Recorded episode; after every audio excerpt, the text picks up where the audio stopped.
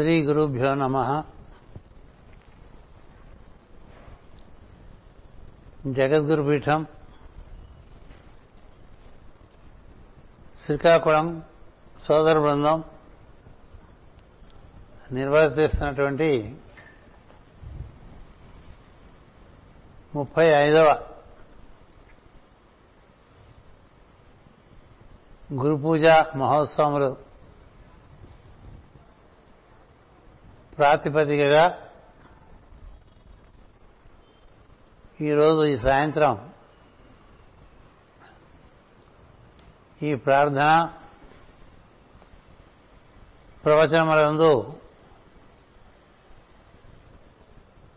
పాల్గొనుతున్నటువంటి సమస్త సోదర బృందానికి నా హృదయపూర్వక నమస్కారములు.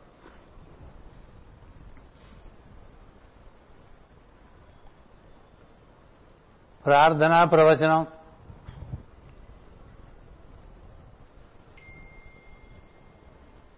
గురు పూజలు.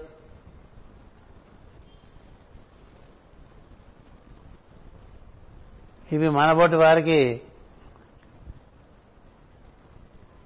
గత మూడు శతాబ్దాలు పైగా పండగ దినాలుగాను పర్వదినాలుగాను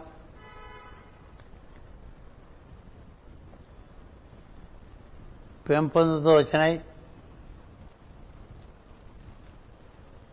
శ్రీకాకుళంలో దీక్షాయితున్నటువంటి అనేక కుటుంబాలు చక్కగా ప్రార్థనలు నిర్వర్తించుకుంటూ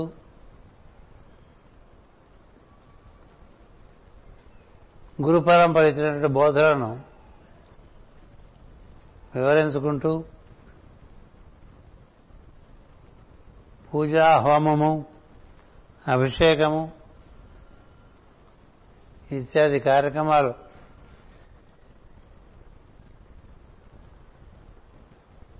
నిరంతరాయంగా నిర్వర్తించుకుంటూ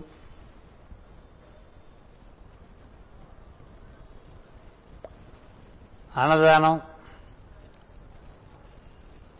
వస్త్రదానం విద్యాదానం వంటి సేవా కార్యక్రమాలు నిర్వర్తించుకుంటూ ఇతర కేంద్రాల్లో నిర్వర్తింపబడుతున్నటువంటి గురు పూజల్లో పాల్గొంటూ దాదాపుగా అందరూ ఒక తరం కాలం.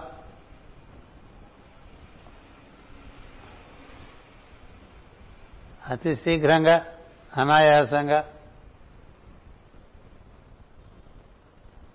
ఆనందంతో గడిపేశారు. పెళ్ళి కాని వారికి పెళ్ళయింది.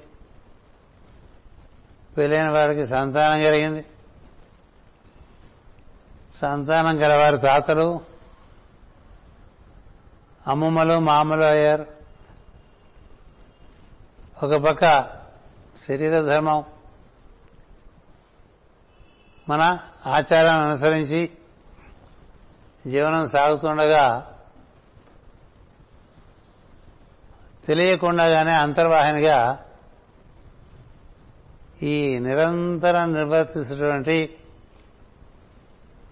పరంపరాగతము జ్ఞానపరము అయినటువంటి కార్యక్రమాల్లో చాలా చక్కగా పరిణతి చెందుతూ శ్రద్ధాళులైనారు. జగద్గురు పీఠం శ్రీకాకుళం కేంద్రంకి ఒక చక్కని చరిత్ర ఉన్నది. అన్ని కేంద్రంలో ఇప్పుడు మనకి ముప్పై ఐదు నలభై సంవత్సరాలు చక్కని చరిత్ర కలిగినటువంటి కేంద్రములుగా వికసిస్తూ వస్తున్నాయి. తరాలు మారినా కార్యక్రమాలు కొనసాగుతూ ఉండడం అనేటువంటిది చాలా ఆనందించవలసినటువంటి విషయం. ఎందుచేతనంటే ప్రస్తుతం కాలం ఎలా ఉందంటే తరం మారితే తీరు మారుతోంది తరం మారితే తీరు మారుతూ ఉంటుంది. మీ తల్లిదండ్రుల దగ్గర నుంచి మీరు పొందినటువంటి సంస్కారంలో మీ పిల్లలకు అందనప్పుడు లేక వారు అందుకోలేనప్పుడు సంస్కారంలో మార్పు వస్తుంది. సంస్కారాలు మారితే మనలో ఉండేటువంటి సంస్కృతి మనలో జరిగేటువంటి సంస్కరణ ఇవన్నీ కూడా మార్పు చెందుతాయి. మన పెద్దలు ఏదైతే నిర్వర్తించి మనకు అందించారో అందు అర్థవంతమైనవన్నీ కూడా మనం ముందుకు కొనసాగించాలి. అది మన బాధ్యత. కాలం గడుస్తూ ఉంటే కొన్ని కొన్ని అంత అర్థవంతంగా అనిపించబోసు. ఏ కాలమైనా ఏ దేశమైనా శాశ్వతంగా ఎప్పుడుండేటువంటి విలువల్ని మాత్రం మనం కొనసాగించాలి. అప్పుడు లోపల మనిషి సంస్కారవంతుడై ఉంటాడు.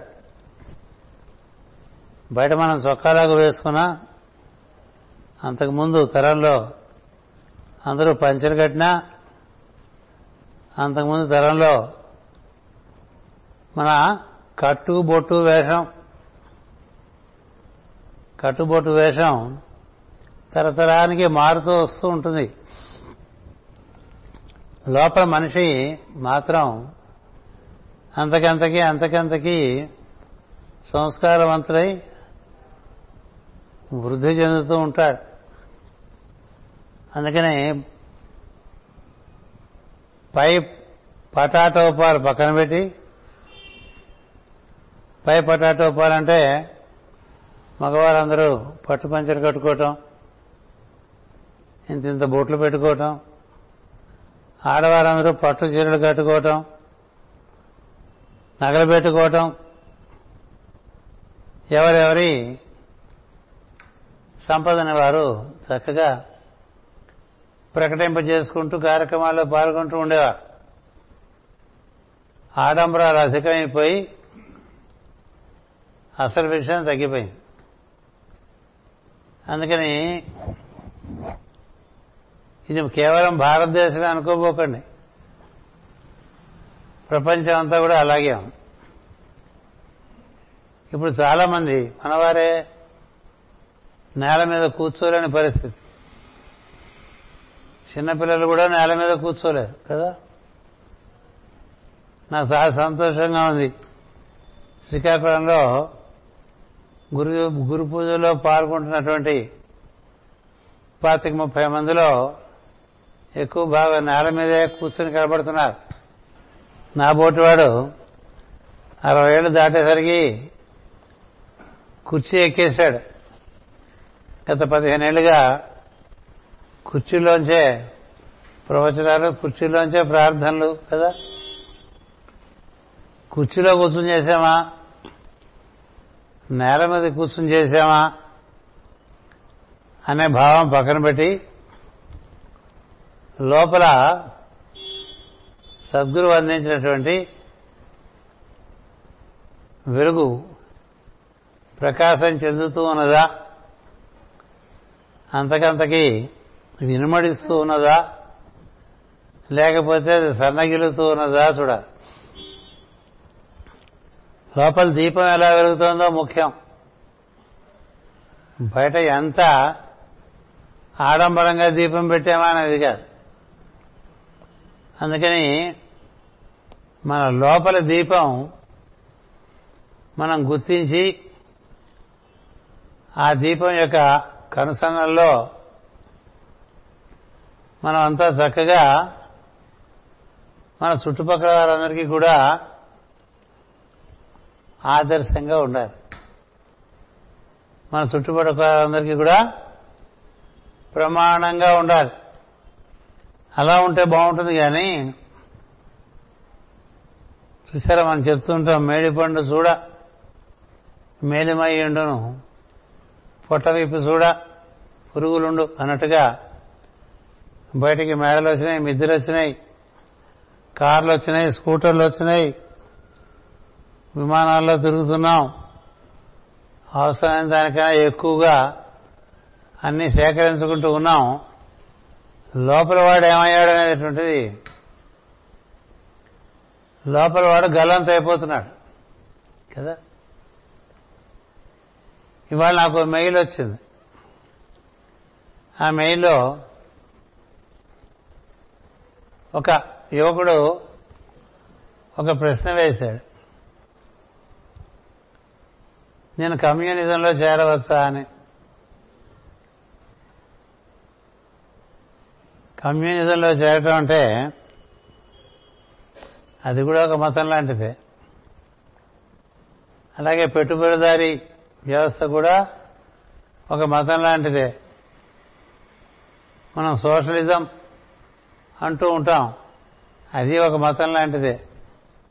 ఒక్కొక్కళ్ళు ఒక్కొక్కటి పట్టుకుని స్వార్థంతో ప్రపంచంలోకి ఎగబాకే ప్రయత్నం చేస్తూ ఉంటారు మతాలు కూడా ఏదో దేవుడి బొమ్మ ఓ పేరు పట్టుకుని ప్రపంచంలోకి ఎగబాకుతూ ఉంటారు వాళ్ళ ఆధిక్యం కోసమే. మనిషి బయట ఎప్పుడు ఆధిక్యాన్ని కోరుతూ ఉంటాడు. అది పశు ప్రవృత్తి లోపల ఆధిక్యం సంపాదించుకోమనేటువంటి చెప్పే ఏకైక సంస్కృతి నాగరికత భారతదేశమందే. ఇదివరకు ఉన్నది ఇప్పుడు ఉంది ముందు కూడా ఉంటుంది. అందుచేత మనం చేయవలసింది ఏంటంటే లోపల పెరగాలి. లోపల పెరుగుదాం. బయట క్లుప్తంగా ఏర్పాటు చేసుకుందాం. అనేటువంటిది మనందరికీ మాస్టర్ గారు ఇచ్చారు. బయట ఊరికి హడావడి చేయబోకండి. లోపల పెరుగుదాం. నిత్యం లోపల ఆరాధన పెంచుదాం. ధ్యానం పెంచుదాం. నామస్మరణ పెంచుదాం. చింతన పెంచుదాం. ఆచరణ ఎందు ధర్మం పెంచుదాం. వాక్ ఎందు సత్యం పెంచుదాం. ఇలాంటివి నేర్చుకుందాం మనం. అంతేగాని పీపూది పండు అడ్డంగా పెట్టాడా నిలువుగా పెట్టాడా బొట్టెంతది పెట్టాడు? ఇవన్నీ ముఖ్యం కాదని గురువుగారు ఏది అవసరమో ఉంచి ఏది అనవసరం అన్నీ తీసేశారు. కానీ మనకి అభ్యాస వశం చేత అవసరం లేనివన్నీ పట్టుకుని అవసరమైన వదిలే అవసరమైనటువంటివన్నీ వదిలేస్తూ ఉంటాం. అందుచేత ఏవేవో చిలవల పరవలుగా కార్యక్రమాలు పెంచుకుంటూ పోతూ ఉంటాం. లోపల ఎంత పెరిగింది అనేది లెక్క. మాస్టర్ గారు ఆయనకి యాభై ఏళ్ళ వయస్సు. నిండిన సందర్భంలో ఈ రాధామాసంలోనే మేమంతా కలిసి వారిని ఒక మీ జీవన సందేశం అంతా కూడా ఒక రకమైనటువంటి ఆశంసనంగా ఇవ్వమని కోరటం జరిగింది. అలా కోరితే రాధమాసంలో మొదటి అంతస్తులో మాస్టర్ గారు సావనీర్ ప్రిపేర్ చేసే హడావుల్లో ఉంటూ ఇలా అడగటం జరిగితే వాళ్ళు మీరందరూ ఇక్కడే కూర్చోండి. నేను ఒకసారి గదిలోకి వెళ్ళొస్తాను. ఆయన గదిలోకి వెళ్ళి ఒక ఐదు నిమిషాల తర్వాత నన్ను పిలిచారు. మీరు అడిగింది వచ్చిందో? అన్నారు.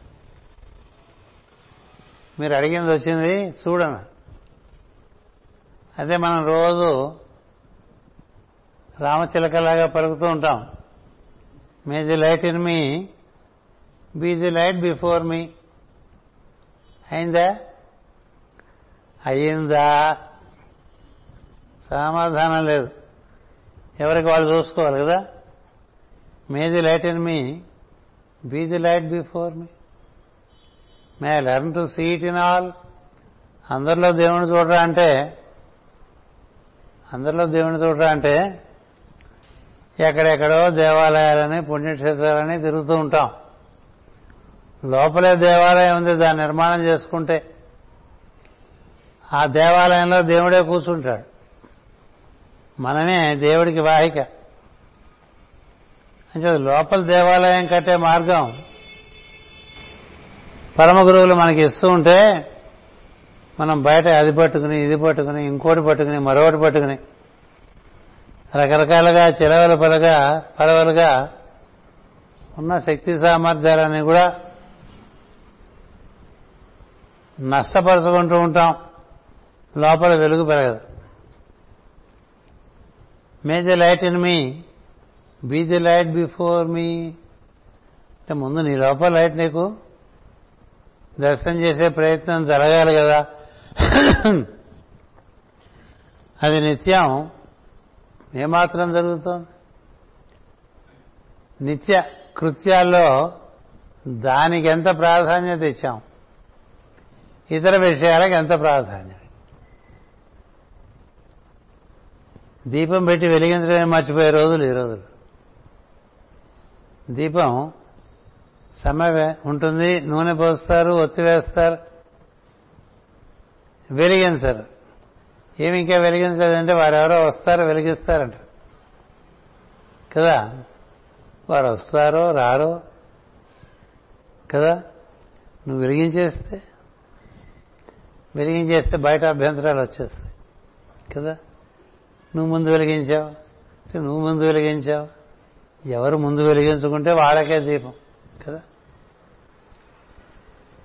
కార్తీక దీపాలు పెడుతున్నాం కదా ఇప్పుడు మనం భయంకరంగా. చాలా భయంకరంగా పెట్టేస్తుంటాం కార్తీక దీపాలు. ఒక దీపం వెలిగిస్తున్నప్పుడు ఆ దీపం నేను అడుగుతుంది లోపల వెలిగించుకున్నావా?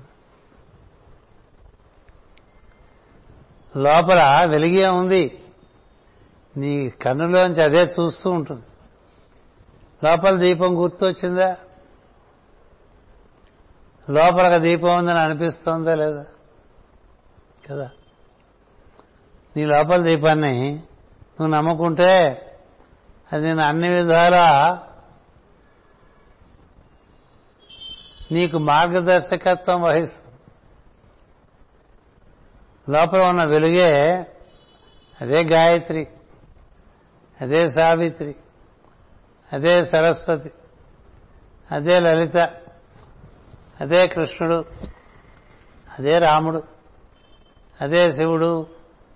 లోపల వెలుగుతో అనుసంధానం పెంచుకుంటే జగద్గురు పీఠంలో సభ్యత్వం ఉంటుంది. బయట సర్టిఫికేట్లు ఇస్తుంటారు సభ్యత్వానికి. అది ఒక రకమైన సభ్యత్వం సంస్థాపరంగా. రెండో పరమైన సభ్యత్వం లోపల లైట్ నిత్యం గుర్తు చేసుకోవటం. గుండెలో దీపం. శిరస్సులో దీపం.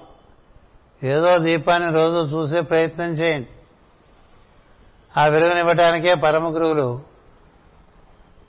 మన వద్దకు వచ్చి ఉన్నారు. అంచేత మనం ఈ ప్రార్థన చేయడానికి చొక్కాలాగు వేసుకోవాలా? లుంగి పంచా కట్టుకోవాలా? కూర్చొని చేయాలా? కుర్చీలో కూర్చొని చేయాలా? ఇలాంటి నిబంధనలు అన్నీ తీశారండి. ఎంత గొప్ప విషయం. టిఫిన్ చేసి చేయొస్తా ప్రార్థన టిఫిన్ చేయకుండా చేయాలా? కాఫీ తాగచ్చా కాఫీ తాగకూడదా? ఇలాంటి చిల్లర విషయాల్లో చాలా పట్టుదలగా ఉండేవాళ్ళు. కదా? పూర్వం ఇవాళ కూడా మనలో చాలా మంది చేదస్సులు ఉంటారు ఇలా అందరికీ పొద్దునే తీర్థం ఇస్తున్నాడు అనుకోండి ఇంట ఆయన. ఇంట్లో సభ్యుడు తీర్థాన్ని చేయబడి ఏంటంటే ఇంకా స్నానం చేయలేదంట. తీర్థానికి ఇంకా స్నానం చేయలేదు ఇప్పుడు పుచ్చుకోను అంటాడు. అప్పుడు పుచ్చుకుంటేనే తీర్థం. మాస్ గారు ఇట్లా కుటుంబంలో ఆయన స్వయంగా పూజ చేసి అందరికీ తీర్థం ఇస్తుంటే ఉంటారుగా ప్రతి ఇంట్లో సభ్యులు కొంచెం. అదొక మాదిరి సంస్కారం ఉండేవాడు మాస్టర్ గారు నేను స్నానం చేయలేదు అందుకని తర్వాత తీసుకుంటాను. అంటే మాస్టర్ గారు వాడి పక్క చూసి తీర్థం నీకన్నా పవిత్రమైందని తీర్థం నీకన్నా పవిత్రమైంది తీసుకుంటే నువ్వు పవిత్రుడు అయిపోతావు ఇప్పుడు తీసుకుంటే అపవిత్రం అవుతావనే కదా తీర్థం అపవిత్రం అవుతుందని అదొక ఆలోచన. తీర్థం అపవిత్రం అవుతురా మూర్ఖుడా? తీర్థాన్ని ఎవరు అపవిత్రం చేయలేరు? ఏ విధంగా గంగా నదిని ఎవరు అపవిత్రం చేయలేరో తీర్థం కూడా అలాంటిది. ప్రసాదం కూడా అంతే. ఇంకా స్నానం చేయలేదంటాడు. నీ స్నానంతో దాని సంబంధం లేదు. ఎందుకంటే అది అతి పవిత్రమైన విషయం. అతి పవిత్రమైన విషయం. అది తీసుకోవటం వల్ల ఉన్న స్థితి కన్నా ఉన్నతమైన స్థితిలోకి నీ చైతన్యం మార్పు చెందుతుంది. అందుకని ఇలాంటివి మనకుండే చేదస్తాలు అనేక అనేకమైన చేదస్తాలు మాస్గా నిర్మూలించారు. అందరూ మనస్ఫూర్తిగా లోపల దైవాన్ని తలుచుకోవచ్చు. అందరూ గాయత్రి చేసుకోవచ్చు అని చెప్పారు కదా? అంచేత గురువును మనం అనుసరించడం అంటే ఆయన ఏమి ఆచరించి ఏమి నేర్పి వెళ్ళారో దాన్ని మనం శిరసా వహించి ఆచరించుకుంటూ వెళ్ళిపోవాలి. అంతేగాని మళ్ళీ మన పాత సాంప్రదాయం ఈ కొత్త సాంప్రదాయం రెండింటికి మధ్య విభేదాలు ఇవన్నీ మనసులోకి ఎక్కించుకోకర్లే ఎందుచేతనంటే గురువు ఆజ్ఞ తక్షణ కర్తవ్యం అన్న. గురువు ఆజ్ఞ అయితే ఆ గురువు వాక్యమే మనకి సర్వశాస్త్ర సమ్మతంగా ఉంటుంది అందుకనే వారు హోమం నేర్పినప్పుడు ఆ హోమం గురించి అక్కడ ఇక్కడ పండితులు ఇది ఎలా చేస్తున్నారు మీరంతా అంటే ఏవో వాళ్ళందరూ తప్పులు అన్నారు. ఎందుకంటే మాస్టర్ గారు మేము అడిగితే ఆయన అన్నారు మా గురువుగారు ఇచ్చారండి ఈ హోమం మాకు. మా గురువుగారు ఇచ్చారు ఈ హోమం మాకు. ఆయన ప్రమాణంగా మేము చేసుకుంటామని చెప్పండి. ఒకవేళ వాళ్ళకి ఏదైనా సందేహాలు ఉంటే నా దగ్గరికి పంపించండి అని నా దగ్గరికి పంపించండి. ఎందుకంటే శాస్త్ర సమ్మతం కాని నేను చేయను. కాకపోతే విషయాలు సులభ సులభం చేస్తాను సులువు చేస్తానన్న. ఆయన నాకు చాలా విషయాలు సులువు చేసి ఇచ్చారు మరి. సులభమైన పద్ధతి ఉన్నప్పుడు ఇంకా కష్టమైన పద్ధతుల్లో రుష్టుపడటం మహాత్ములు చూడలేరు. అలాగా హోమం ఇచ్చారు. నిత్య పూజ ఇచ్చారు. కొన్ని కొన్ని నెలలో మీ ఇంట్లో రోజు షోడశోపచార పూజ చేసుకోండి. మీ ఇంట్లో ఏ విధమైన కష్టము రాదు. చక్కని అభివృద్ధి ఉంటుంది. అందరూ పిల్ల పాప బాగా వృద్ధి చెందుతారు. ఇది గుర్తుపెట్టుకుని చేసుకోనని చెప్పేవారు. కొంతమందికి మాస్ గారు ప్రార్థన చేసుకో చాలు అని చెప్పారు. ఒక్కొక్కరికి ఒక్కొక్కటి ప్రత్యేకంగా వ్యక్తిగతంగా కూడా మాస్టర్ గారు చెప్పారు. అది ఆచరించాలి ఆచరించకుండా ఎన్ని వింటే ఏం లాభం?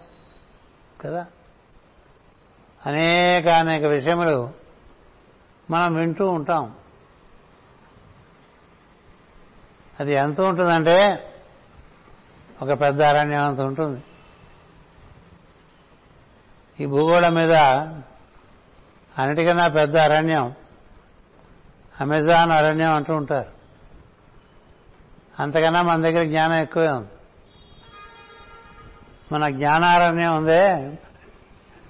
అది అంతులేదు అందులో పడితే నువ్వు తెవడవు ఎందుకనంటే నీకు నిర్దిష్టమైన మార్గం లేదు.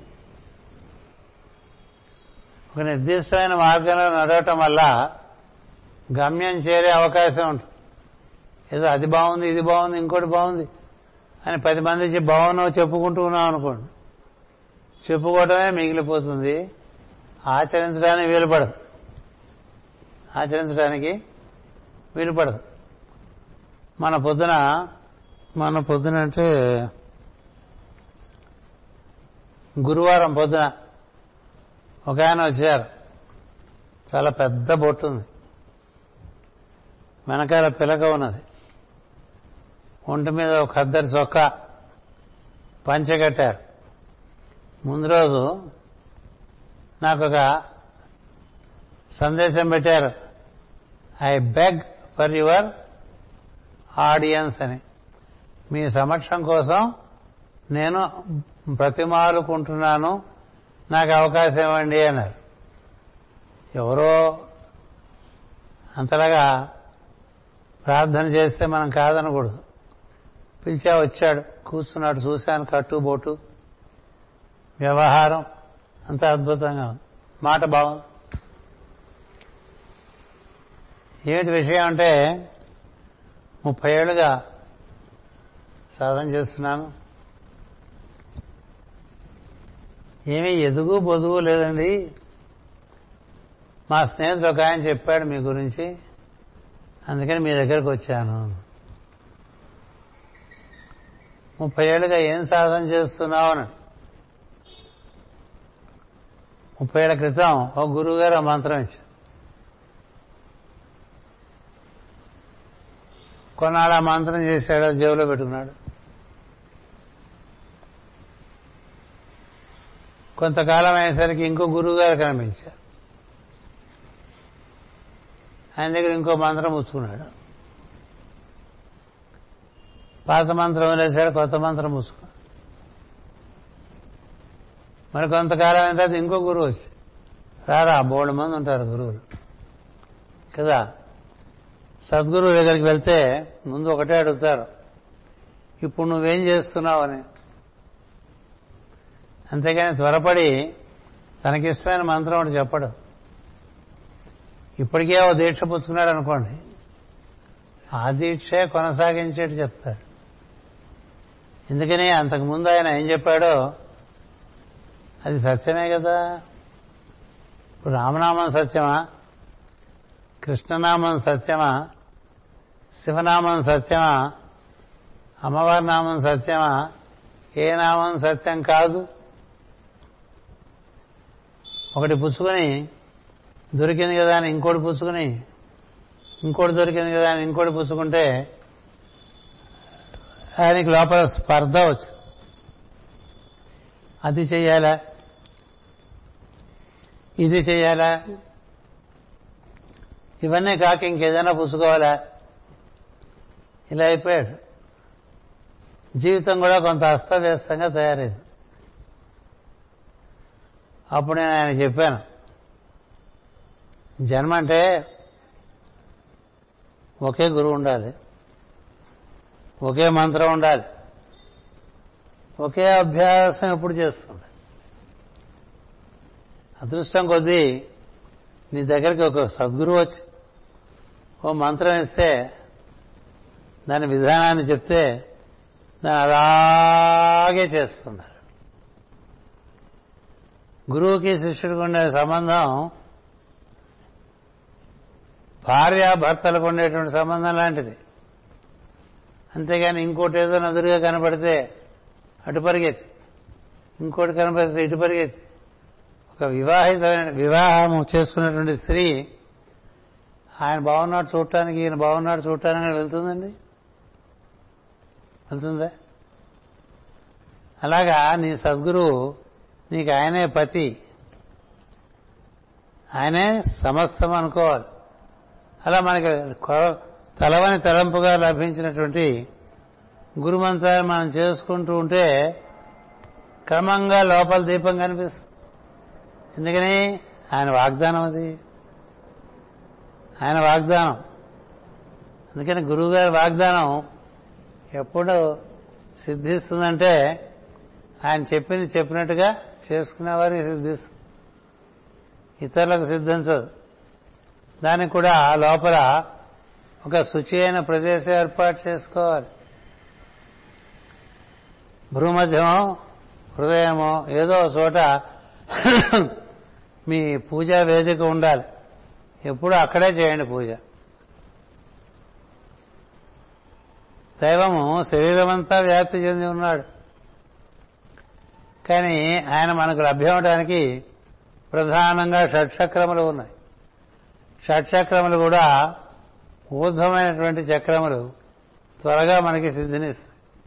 అందుకని హృదయము భూమధ్యము ఆజ్ఞా కేంద్రమో చెప్తారు.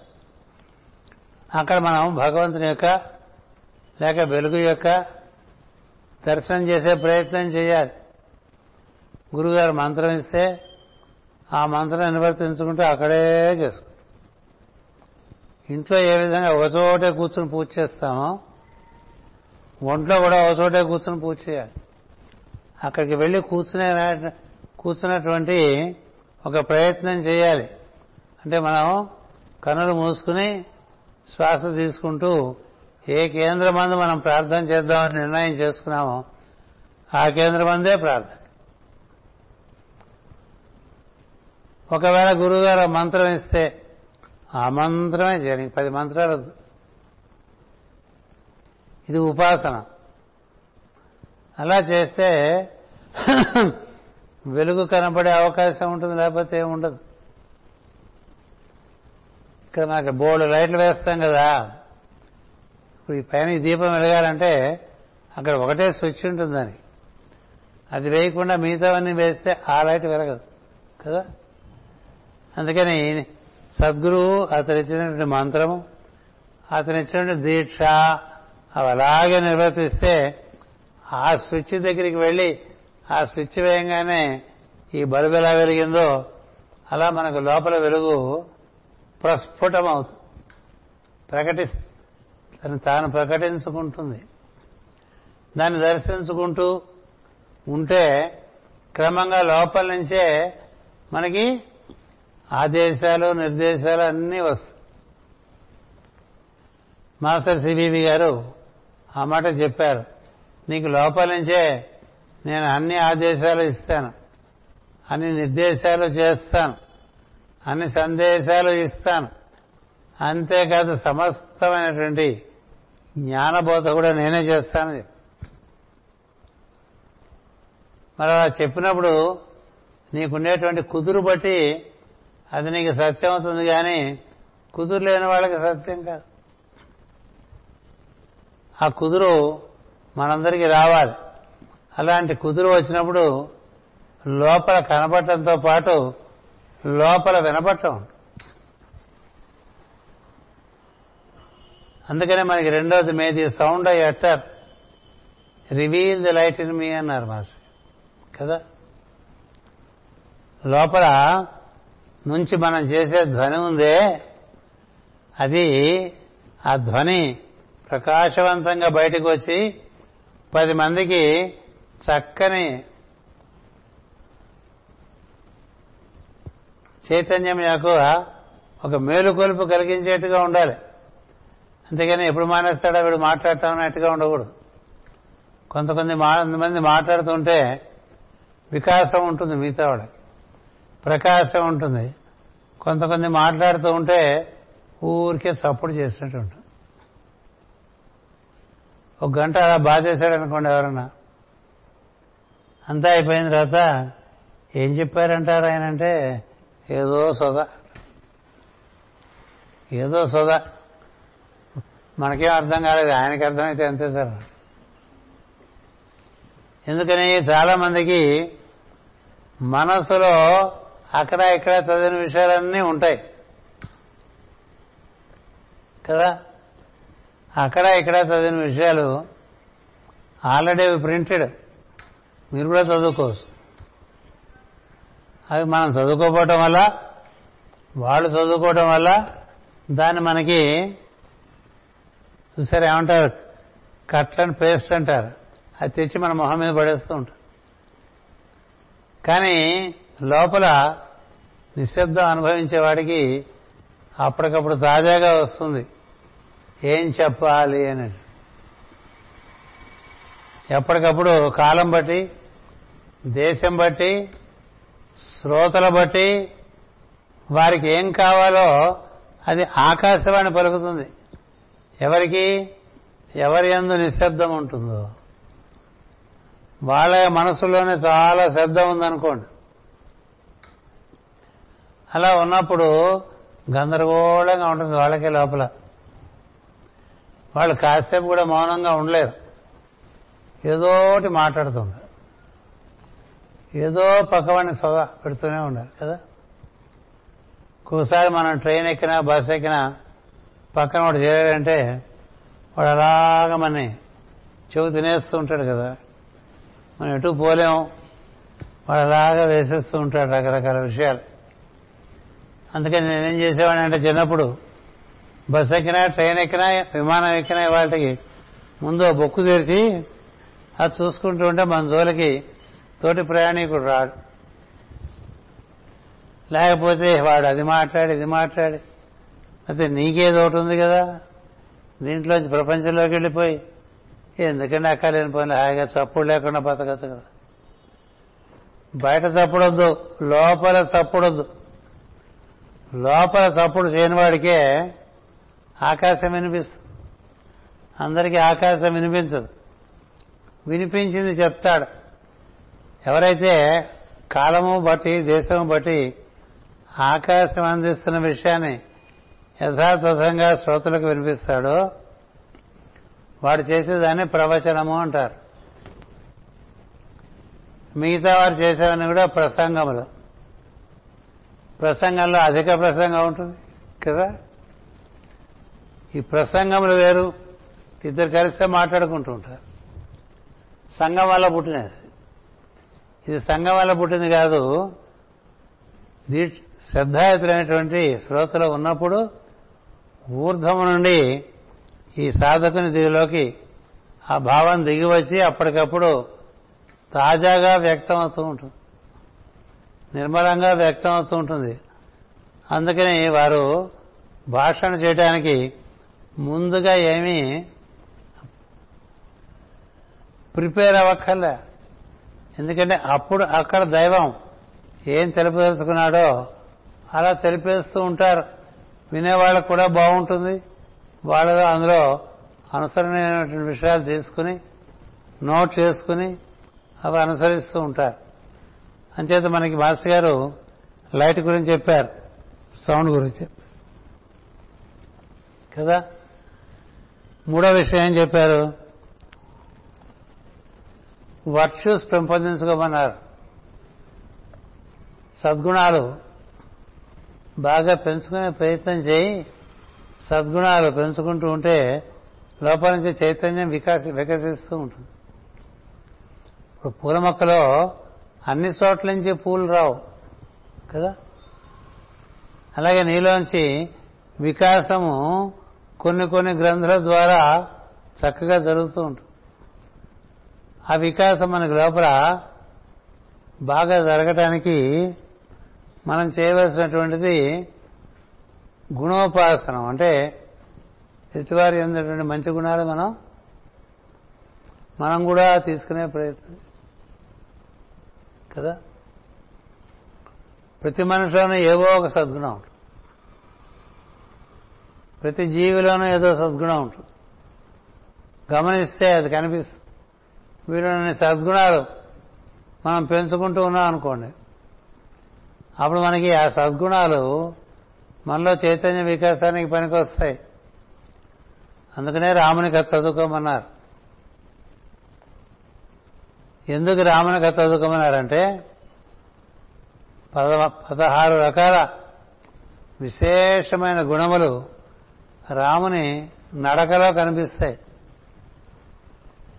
రాముని నడకలో పదహారు రకాల గుణాలు కనిపిస్తాయి. అందుకని పూర్ణచంద్రుడిలాగా పదహారు కళలు కలిగి కలిగినవాడు రాముడు అని చెప్తారు. అందుకని అవేవైనా మనం అభ్యసించే ప్రయత్నం చేయాలి. ఇప్పుడు మాస్టరీకే గారిని చూసామనుకోండి మనకు ఆయనలో నచ్చిన విషయాలు మనం ఆచరించే ప్రయత్నం చేయాలి. మాస్ ఎంఎన్ గారిని చూసామనుకోండి ఆయన జీవిత చరిత్రలో మనకి బాగా హృదయానికి నచ్చిన విషయాలు మన జీవితంలో ప్రవేశింపజేసే ప్రయత్నం చేయాలి.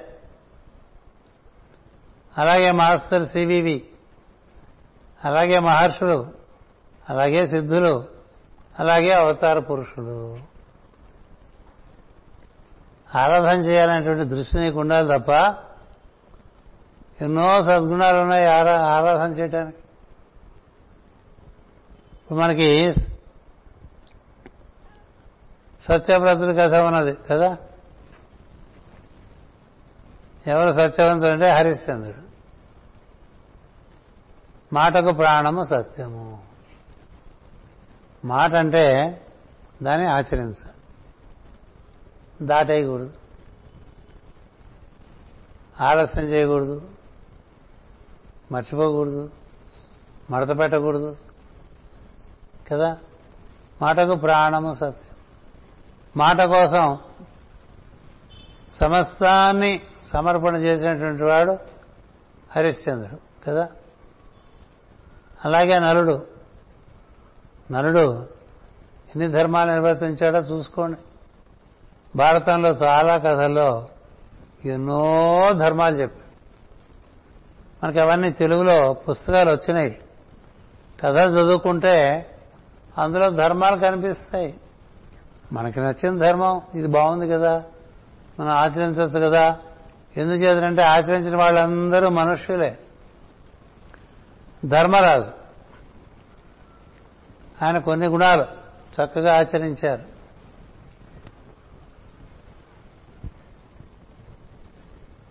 కదా? ఆయనకుండే క్షమ మనకు లేదు. ఆయనకుండే ఓర్పు మనకు లేదు. ఆయనకుండేటువంటి ప్రేమ మనకు లేదు. ఏవో నటిస్తూ ఉంటాం అన్నీ మనం కదా? అలాగే భీముడి దగ్గర కొని సద్గుణాలు ఉన్నాయి. అర్జునుని దగ్గర కొన్ని సద్గుణాలు ఉన్నాయి.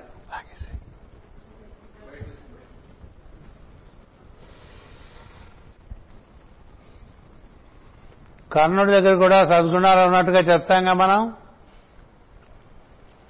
మనం చెప్పుకోవడం కాదు నిజంగానే ఉన్నాయి ఆయనకి?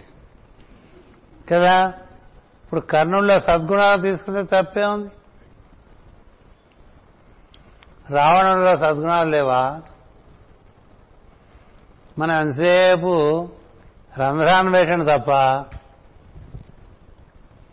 రాముల్లో రంధ్రాలు చూడటం కృష్ణుల్లో రంధ్రాలు చూడటం కదా? సుగ్రీవుడు బాలికన్నా రాముడికి ఎక్కువ ప్రీతి కలిగించాడు. దేం చేత అంటే ప్రవర్తన చేత. వాలి చాలా బలవంతుడు నీవు ఒక పని మీద ఉన్నప్పుడు నీకు సకల బలాలు ఉండేవాడు. నీతో తోడుగా వస్తానంటే రాముడు ఏం చూపించాడంటే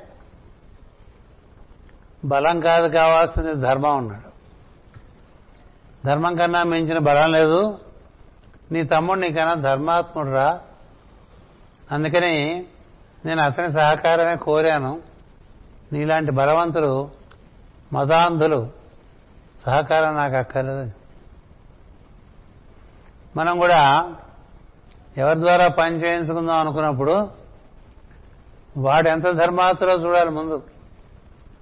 ఎందుకంటే చేసే పని సిద్ధించడానికి శాశ్వతమైన ఆనందాన్ని ఇవ్వటానికి మనం ఎవరి సహకారం కోరుకున్నామో వారి యొక్క సంస్కారం కూడా ఆ జరిగిన పనిలో మనకి మిగిలిపోయి ఉంటుంది.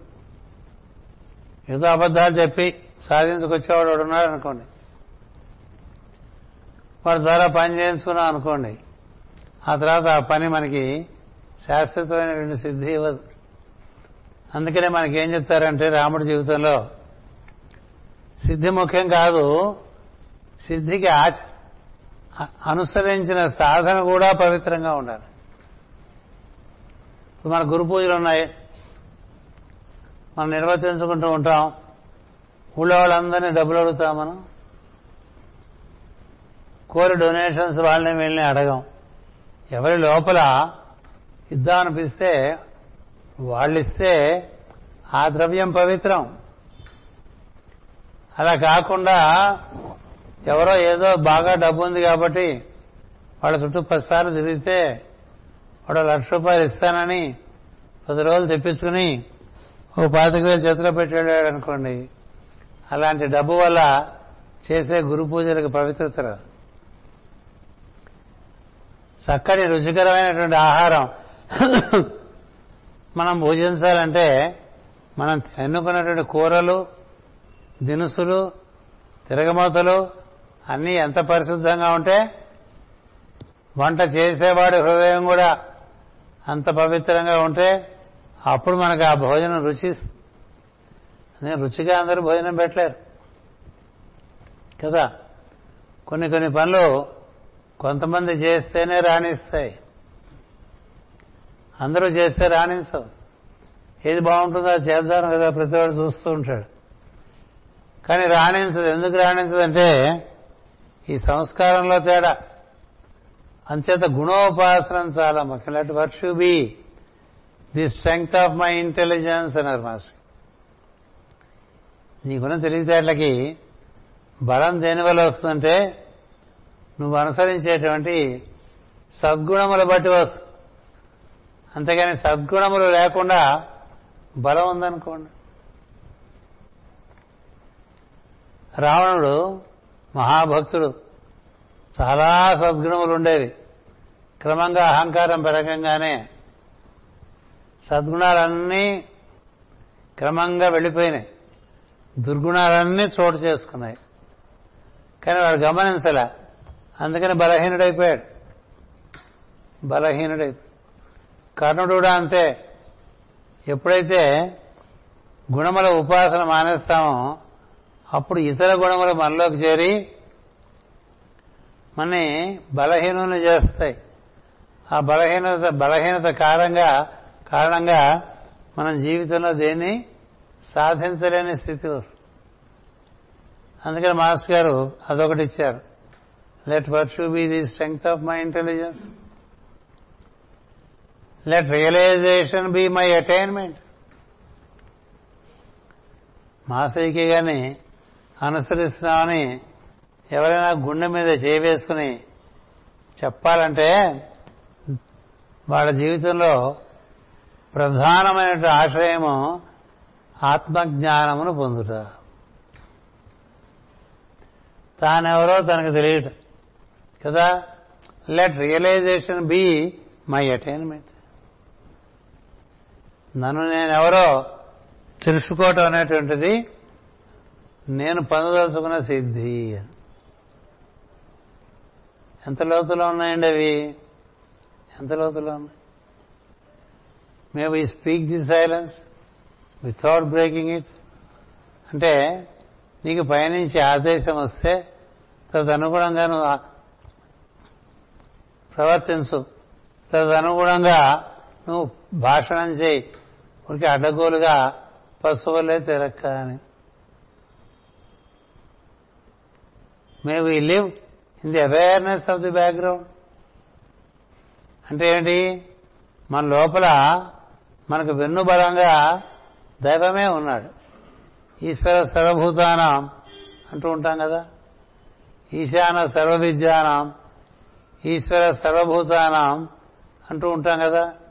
అన్నిటి ఎందు ఉండే దైవం నీలో లేడా? లేడా? లేడకునే బయట తిరుగుతూ ఉంటాం వాడి కోసం. ఉన్నాడు అనుకుంటే ఇక్కడ తిరగాలి? అన్నీ ఇక్కడే ఉన్నాయి. అందుచేత లోపల వెతుక్కో. Let him be your background may we live in the awareness of the background. అలా ఉంటే ఏమిటి? నువ్వు నీలోని ఈశ్వరునితో కూడి కార్యక్రమాలు చేస్తూ ఉంటే నీకు చేసే కార్యక్రమాల్లో నిష్కారణమైన ఆనందం ఉంటుందండి ఎందుకని? మనం మనలోని దైవంతో కూడి చేస్తున్నాం. అర్జునుడు చాలా యుద్ధాలు చేశాడు. కానీ కృష్ణుడితో కూడి చేసిన యుద్ధాల్లో అర్జునుడికి ఆనందం ఉంటుంది. మనం ఏవో బోర్డు పనులు చేశాం. గురువు గారితో కూడి చేసిన పనులు ఉన్నాయే. అవే కదా చెప్పుకుంటూ ఉంటాం దశాబ్దాల పాటు. ఎందుకని? అవి ఇచ్చినంత ఆనందం నువ్వు చేస్తే నీకు లేదుగా. అంచేత may we live in the awareness of the background. May we transact like in terms of joy. ఎప్పుడు వస్తుంది ఆనందం? నీలోని ఈశ్వరుడు నువ్వు కూడి పనులు చేసుకుంటూ ఉంటే అంతా ఆనందంగా ఉంటుంది వాడెవడో పాట పాడినట్టు సినిమాలో జగమే మారినది మధురముగా ఈవేళ అంటాడు. అంతకుముందు అదే జగము అదే ప్రపంచం కానీ దైవంతో కూడి ఉంటే నీకు ఒక రకంగా కనిపిస్తుంది. నువ్వు దైవంతో కూడి ఉండకపోతే మరొక రకంగా కనిపిస్తుంది కదా? ఈ ప్రపంచం చాలా లోపభూయిష్టమై ఉన్నదని అట్లా వేదికలెక్కి ఉపన్యాసాలు చెప్పేవాళ్ళు కోటాను కోట్లు ఉన్నారు కదా? వాళ్ళ వల్ల ప్రపంచానికి ఏం ఉపయోగం లేదు. విమర్శించే వాళ్ళ వల్ల వాళ్ళకి ఉపయోగం లేదు ప్రపంచానికి ఉపయోగం లేదు. కానీ ఇదే ప్రపంచం చాలా ఆనందదాయకంగా ఉంది అని తెలుసుకున్న వాళ్ళు అనుభూతి పొందిన వాళ్ళు ఉన్నారు కదా? జగదానంద కారక అని పారాడు కదా రామ. త్యాగరాజస్వామి జగదానందకారక అంటే అది ఎంత బాగుంటుందండి అదే కొంచెం మనకి దగ్గర భాషలో మనం చెప్పుకున్నాం అనుకోండి జగమే మారినది మధురముగా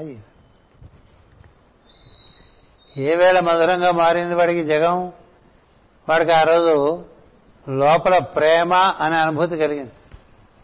కదా? లోపల ప్రేమ కలిగిన వాళ్ళకి జగత్తంతా చాలా ఆనందంగా కనిపిస్తుంది. ఆ ప్రేమ మామూలుగా సాదా సీదాగా ఒకరి శరీరాన్ని చూసి ఒకళ్ళు ఆకర్షింపబడి పొందే ప్రేమ కన్నా ఒకరి అందు ఒకరికి ప్రేమ పుట్టిందనుకోండి అది జన్మజన్మల ఆ ప్రేమ. అందుచేత ప్రేమ తెలిసిన వాడికే జగత్తు యొక్క నిర్మాణంలో ఉండేటువంటి అంతర్హితము తెలుస్తుంది అంతర్హితం అంటే మనందరం చాలా హాయిగా ఆనందంగా ఉండాలని చేసిన ప్రపంచాన్ని భగవంతుడు చేసిన ఈ ప్రపంచాన్ని మనం చాలా దరిద్రంగా తయారు చేసుకుని తిరిగి ఆయన ప్రశ్నిస్తూ ఉంటాం. ఇదెందుకు ఇట్లా చేశాడు? అదెందుకు అట్లా చేశాడని. చక్కటి కాఫీ ఇచ్చారనుకోండి రుచికరంగా వేడిగా. నువ్వు ఆ వేడి నీ నాలుక పడుతుందో లేదో తెలియకుండా కబాల తాగావనుకో నాలుగు కాలిపో ఇంకా ఆ రోజుకి ఏం తిన్నా బాగుండదు. కదా? అంచేత తెలియకపోవటం వల్ల పిచ్చి పిచ్చి మాటలన్నీ మాట్లాడే వాళ్ళు ఎక్కువైపోయారు. మనలో తర్వాత తరాల్లో వీళ్ళంతా ఎక్కువైపోతున్నారు. తర్వాతి తరాల్లో ఇవి చాలా ఎక్కువైపోతున్నాయి. అందుకని మీరు కూడా మీ ముందు తరాల వారికి ఎలా ప్రవర్తించాలో చెప్పాలి. అలా ప్రవర్తించిన వారి కథలు ఉదాహరణగా ఇవ్వాలి. ఊరికే పూజలు పునస్కారాలు అభిషేకాలు చేయించేసి వాళ్ళకి ఏదో గొప్ప ఫీలింగ్ తెచ్చి వాడికి ఎందుకు కాకుండా చేయవద్దు వాడు ఎందుకంటే మనం ఒక కార్యక్రమం చేస్తున్నప్పుడు నిర్దిష్టంగా ఎందుకు ఈ పని చేస్తున్నాం తెలిసి తెలిసి చేస్తే ఆనందం. తెలియకుండా చేస్తే అయోమయం. కదా? అలాంటి అయోమయ పరిస్థితి మనెవరికి రాకూడదని మాస్టర్ ఈకే గారు మన మధ్యకు వచ్చి అన్నిటికీ వివరాలు ఇచ్చారు. కదా? లోకయాత్ర లోకయాత్ర పుస్తకంలో చాలా సందేహాలు తీర్చారు. అలాగే సంభాషణలు సమన్వయాలు అనేటువంటి దాంట్లో సందేహాలు తీర్చారు. సందేహాలు సమాధానాలు అనే పుస్తకం. ఏం చేద్దంటే మామూలుగా వచ్చే చొప్పతుండ్రు ప్రశ్నలందరికీ వాటన్నిటికీ అందులో ఆన్సర్ దొరుకుతుంది.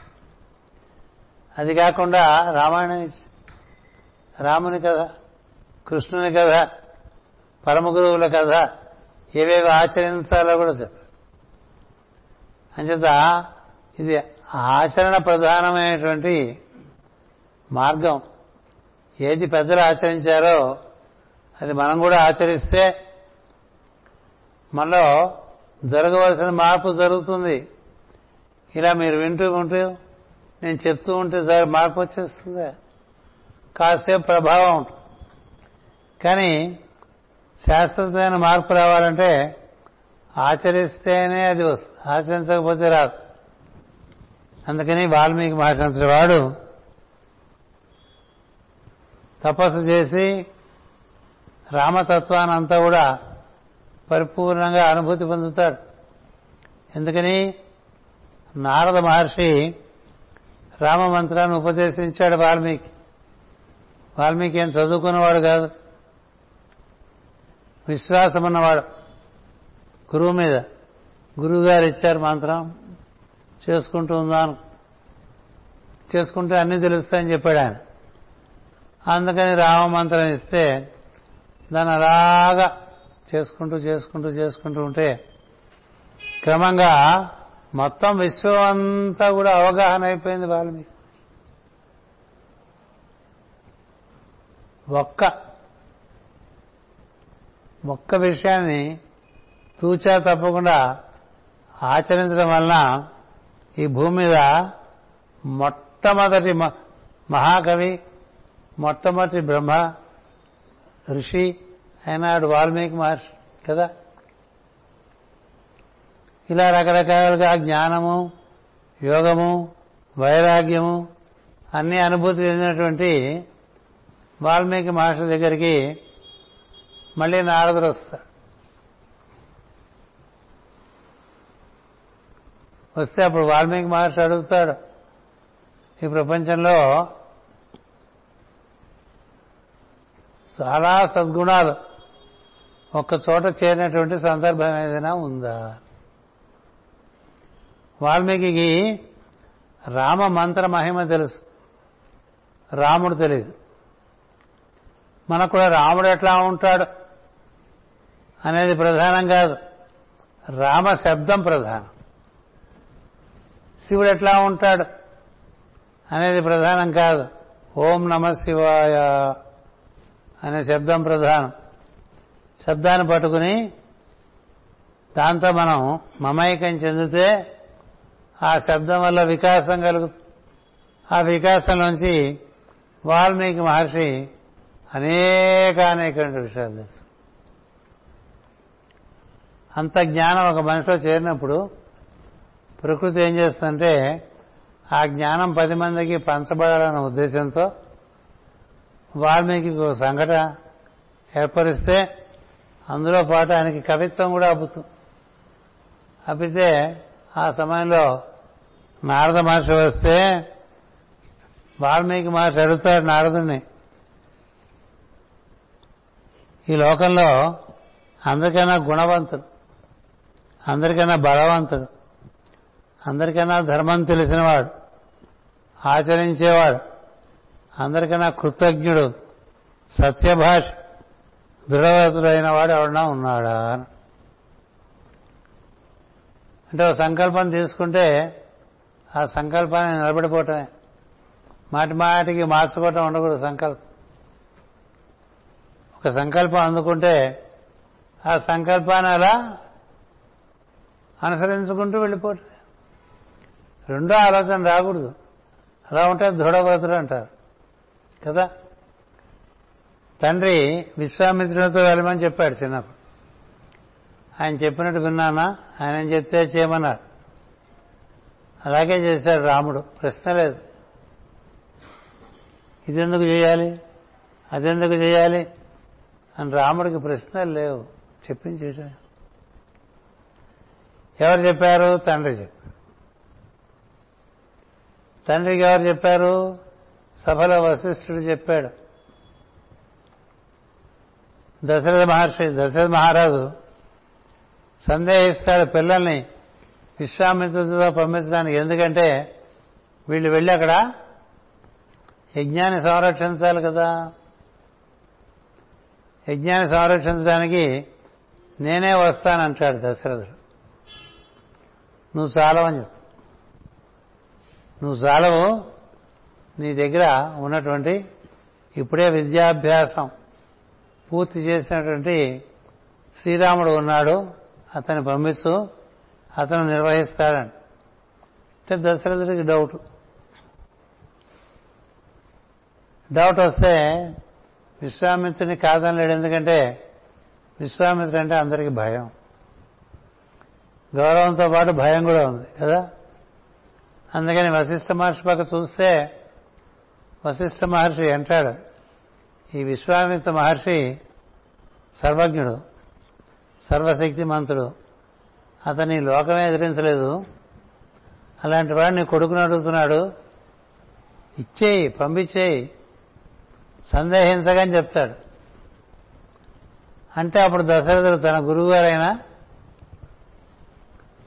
వశిష్ఠుడి మాట విని రామలక్ష్మణుని విశ్వామిత్రుడు అప్పచెప్పేప్పుడు చెప్పాడు నాన్న ఈ మహర్షి యాజ్ఞా యాగానికి వెళ్ళి ఆయన ఆజ్ఞ శిరసావహించి ఆయన చేయమ ఆయన ఏం చేయమంటే చేయను. కదా?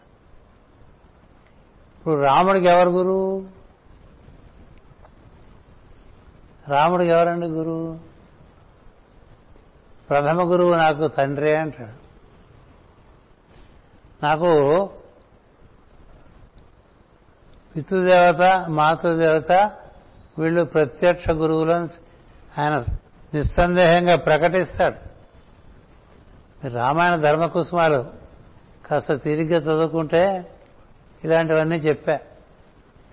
నాకు ప్రత్యక్ష గురువు నా తండ్రి. కాబట్టి నేను నువ్వు చెప్పింది చేస్తానాడు వెళ్ళిపోయాడు. విశ్వామిత్రుడు ఏం చెప్తే చేశాడు. కదా? విశ్వామిత్రుడు చెప్పిందల్లా చేశాడండి ఇంక తను. ఇంక మరి విచక్షణ తను పెట్టుకోలే. మొట్టమొదటి శ్రీవధ చేయించాడు విశ్వామిత్రుడు. ఆ రాక్షస స్త్రీని సంహరించండి సంహరించంటే బాణం ఎక్కువ పెడతాడు. ఎక్కువ పెడితే ఆశ్చర్యపోతాడు విశ్వామిత్రుడు. ఆశ్చర్యపోతాడు. ఎందుకని? రాముడు పదకొండేళ్ళ కానీ సర్వజ్ఞుడు. సర్వజ్ఞుడు. ఎందుచేత? వశిష్ఠుడి దగ్గర శిక్షణ పొందడం కాక విశ్వామిత్రుడే తపస్సులో అసలు ఈ లోకానికి రక్షకుడు అంటే ఎవరన్నా ఒకడు ఉన్నాడా? లేకపోతే తాను మళ్ళీ క్షాత్ర దీక్ష తీసుకుని ఒక వారు భూమి చుట్టూ తిరిగి ఈ రాక్షసులందరినీ సంహరించాలా? తనే ఈ పనికి పూనుకోవాలా? ఈ పని చేయడానికి ఎవడా పుట్టాడా? ఒక పురుషుడు. మనకు మనకు ఒకటి భావన కలిగినప్పుడు ఆ భావన చక్కగా నిర్వర్తించేవాడు ఇంకోటి తగిలాడు అనుకోండి. వాడి చేత చూపించు చేయించుకోవటం చక్కని సులభం. సులభ పద్ధతి. మన వాళ్ళు ఎవరికైనా పనప చెప్తే వాళ్ళే చేస్తూ ఉంటారు. ఇంకా అలా అలా చేయగలిగిన వాళ్ళు ఉన్నా వాళ్ళకి అప్పచెప్పరు. ఎందుకంటే వీళ్ళకి ఇంపార్టెన్స్ పోతుంది కదా? మన కుర్చీ బాధలని కుర్చీ బాధలు అదే? అలా ఉన్నాడండి విశ్వామిత్రుడు. ఈ లేబర్ అంతా చేయడానికి కూడా ఉన్నాడు కాబట్టి మనం ఎందుకు చేయాలనుకున్నాడు? పైగా బ్రాహ్మణ ధర్మంలో ఉన్నాడు. సరే చూస్తే రాముడు గురించి సమస్తం తెలిసిపోతుంది. రాముడు శ్రీ మహావిష్ణువే లోక సంరక్షణార్థం రాక్షస సంహార సంహరణార్థం భూమి మీద పుట్టాడని తెలుస్తుంది. అంత సర్వజ్ఞుడు మొట్టమొదటిగా బాణం స్త్రీ మీద వదులుతాడా? స్త్రీ మీద. మొదటి ప్రాణం స్త్రీ వధ కదా. అలా చేస్తాడా? కొట్టేమన్నాడు కొట్టడానికి రెడీ అయిపోయాడు రాముడు. అంటే స్త్రీవధ చేస్తున్నావు నీకేమన్నా సందేహం ఉందా అని విశ్వామిత్రుడు అడుగుతాడు రాముడిని అంటే అనవసరంగా అవతల మనసులో కూడా ఒక డౌట్ పెట్ట మనకే డౌటు పక్కవాడు కూడా డౌట్ పెట్టాడు అనుకోండి. అంతే. అప్పుడు విశ్వామిత్రుడికి చాలా స్పష్టంగా చెప్తాడు రాముడు. నా క్లియరే. మా నాన్న నువ్వేం చెప్తే చేయమన్నాడు. మీరు ఏం చెప్తే అది నన్ను కదా? రెండో ఆలోచన లేదు. మీ నాన్నగారు ఒకటి చెప్పారనుకోండి బయట రాగానే ఇంకో పెద్ద ఇంకోటి చెప్పాడు అనుకోండి మరో పెద్ద మరొకటి చెప్పాడు అనుకోండి ఊరి నిండా సలహా చెప్పేవాళ్ళు ఉచిత సలహాలు ఇచ్చేవాళ్ళు బోళ్ళు మంది ఉంటారు. కదా? చిన్న జబ్బు వస్తే చాలు. పది మంది పది రకాలుగా ఉచిత సలహాలు చెప్తారు కదా. నీకంటే ఓ వైద్యుడు ఉంటే వాడిని నమ్ముకో. కదా? అలా ఉండదు చాలా మంది అందుకని రాముడు అంటాడు నాకే సందేహం లేదు. మీరేం చెప్తే అది చేస్తా. I'm an instrument in your hands until I'm relocated in Ayodhya మళ్ళీ నువ్వు నన్ను అయోధ్య చేర్చే వరకు నువ్వేం చెప్తే అది చేస్తాను నేను నీ చేతిలో పనిముట్టుని అని చెప్పాడు. తీశాడు ఆయన. వాడు వాడుతుంటే మనం ఎందుకని వాడాలి? కదా? రెండు బుర్రలు ఎందుకు? ఓ బుర్ర వాడుతున్నాడు అనుకోండి అది బాగానే ఉంటే మన బుర్ర ఎందుకు? Discussion argument. ఏదో ఈ బుర్ర బాగానే పనిచేస్తుంది వాడు చెప్పినట్టు చేసుకుంటూ పోవచ్చు కదా? భగవంతుడు కూడా మనందరికీ అందుకనే ఒకే బుర్ర పెట్టాడు. ఒకే బుర్ర పెట్టాడు కానీ దాని నిండా పది రకాల ఆలోచనలు. కదా? రావణుడికి పది బుర్రలు ఉండటం వల్ల పాడైపోయాడు. మనకు ఉన్నది ఒక బుర్రే కానీ దాని నిండా వంద ఆలోచనలు కాబట్టి ఎటు పోవాలో తెలియక కొట్టుకుంటూ ఉంటాం. అంచేత విశ్వామిత్రుడికి ఈ మాట చెప్పి శ్రీవధ చేస్తాడు కదా. ఆ తర్వాత మూడు రోజులు యజ్ఞం. పగలు రాత్రి. ఏదో సినిమాలో చూపించినట్టు ఐదు నిమిషాలు కాదు.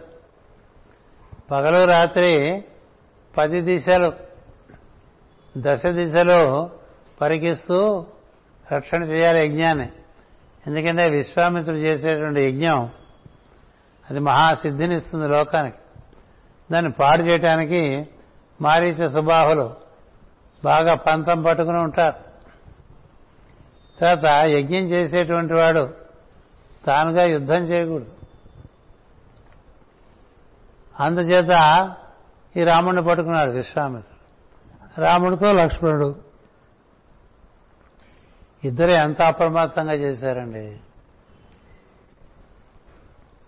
కాస్త ఈ రాత్రి మెలకు నుండి జాగ్రత్తగా చూడు వచ్చే ప్రాణం వచ్చే ప్రాణం పోయే ప్రాణంగా ఉంది మా ఆయనకని. ఎవరన్నా ఒక ఆవిడ అప్పచెప్పింది అనుకోండి మన ఓ పేషెంట్కి. మనం ఆవిడ మళ్ళీ తెల్లవారుజామున కాఫీ ఫ్లాస్క్తో తిరిగి వచ్చేప్పటికి మనం హాయిగా నిద్రపోతూ వాళ్ళ ఆయనేమో పోయి ఉన్నాడు అనుకోండి. ఎలా ఉంటుంది? నిద్ర కాపుకోగలమా? మనం రాత్రి ఆపుకుంటే పగలు పడుకుంటాం. రాత్రి జాగరణ చేసేట పగలంతా నిద్రపోయేట. ఏమైందండి రెండు ఒకటి?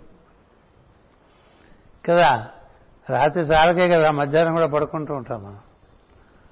అంచేత ఇరవై నాలుగు గంటలు ఇంటి మూడు రోజులు డెబ్బై రెండు రోజులండి. అన్నదమ్ములు ఇద్దరు ఎలా కాపులా కాశారంటే ఎటు నుంచి ఏమొచ్చినా పేల్చి పారేశారు. ఏ పక్క నుంచి ఏమొచ్చినా సరే పేల్చి పారేటనే విశ్వామిత్రుడు ఒక కను యజ్ఞం మీద ఒక కను జరుగుతున్న విషయం మీద పెట్టి చాలా ఆనందించాడు. చాలా.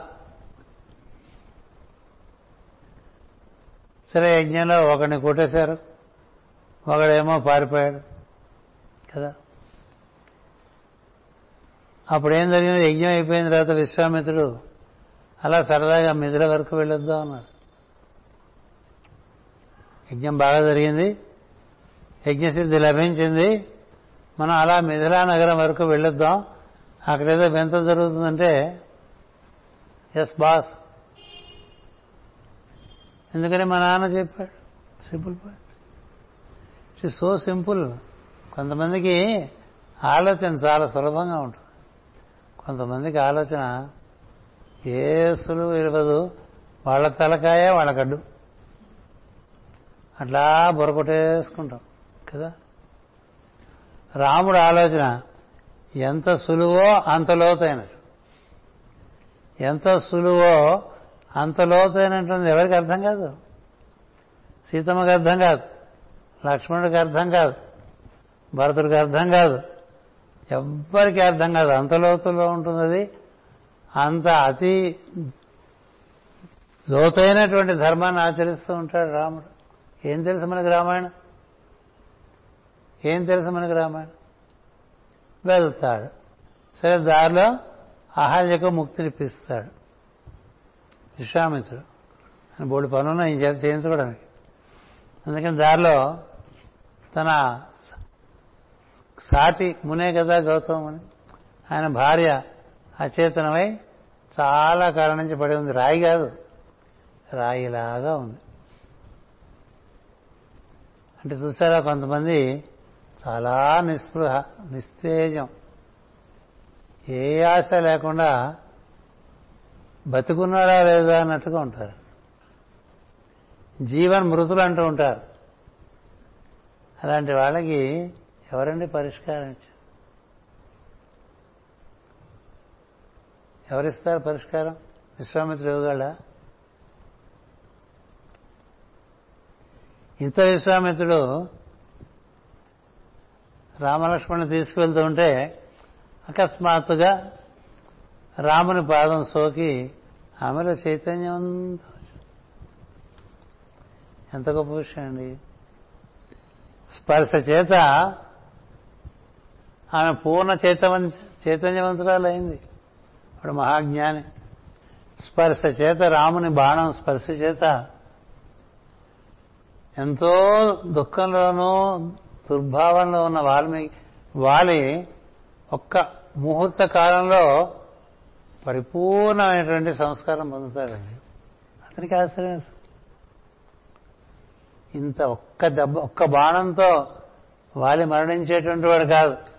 కొట్టిన దెబ్బ ఎంత లోతులోకి వెళ్ళిందంటే లోపల నుంచి పరివర్తన వచ్చేసింది ఆయనకి అది మనం స్వయంగా చదువుకుంటే తెలుస్తుంది తప్ప అవన్నీ చూపించలేరు సినిమాల్లో.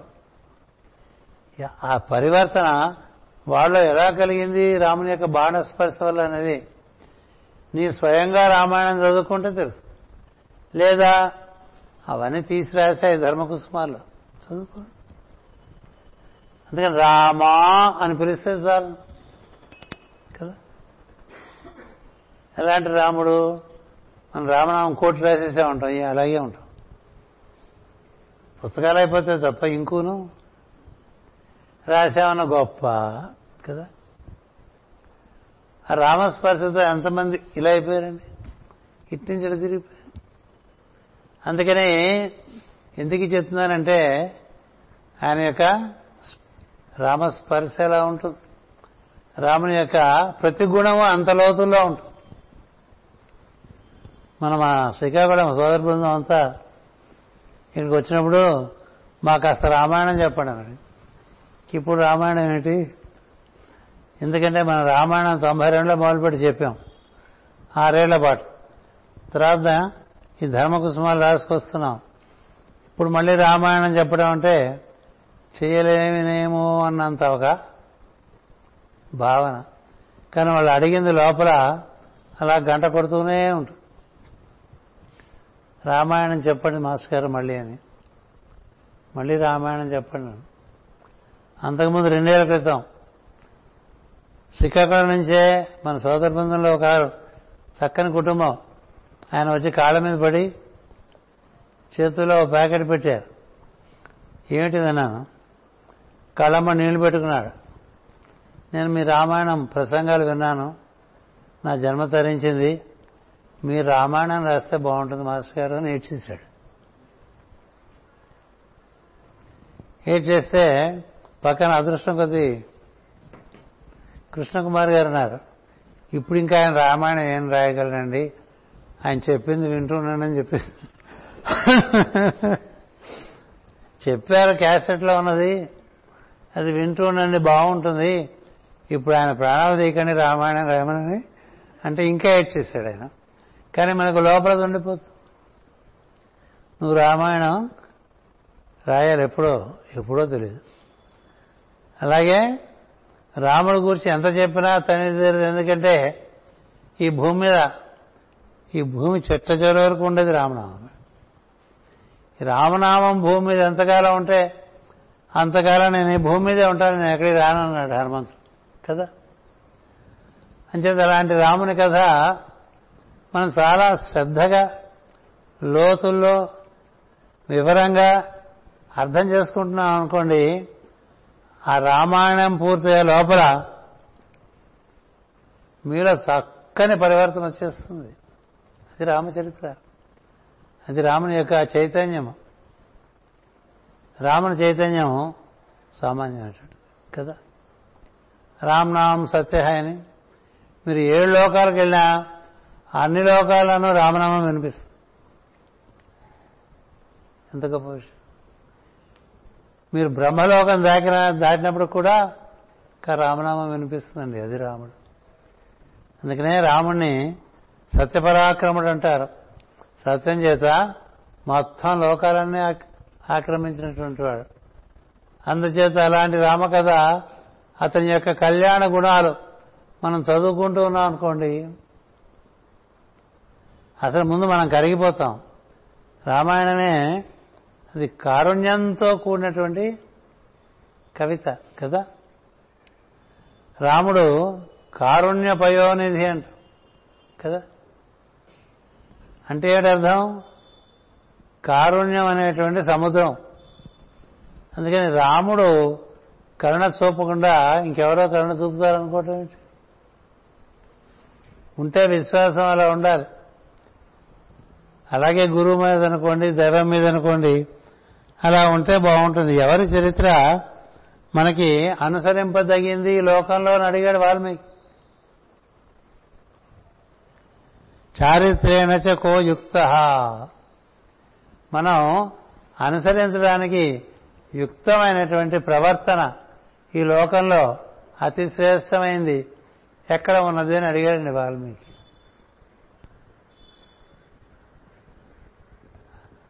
అందుకే కదా నారదుడు వస్తాడు. వచ్చి రామాయణం రాయమంటాడు. రాముడి గురించి చెప్తాడు.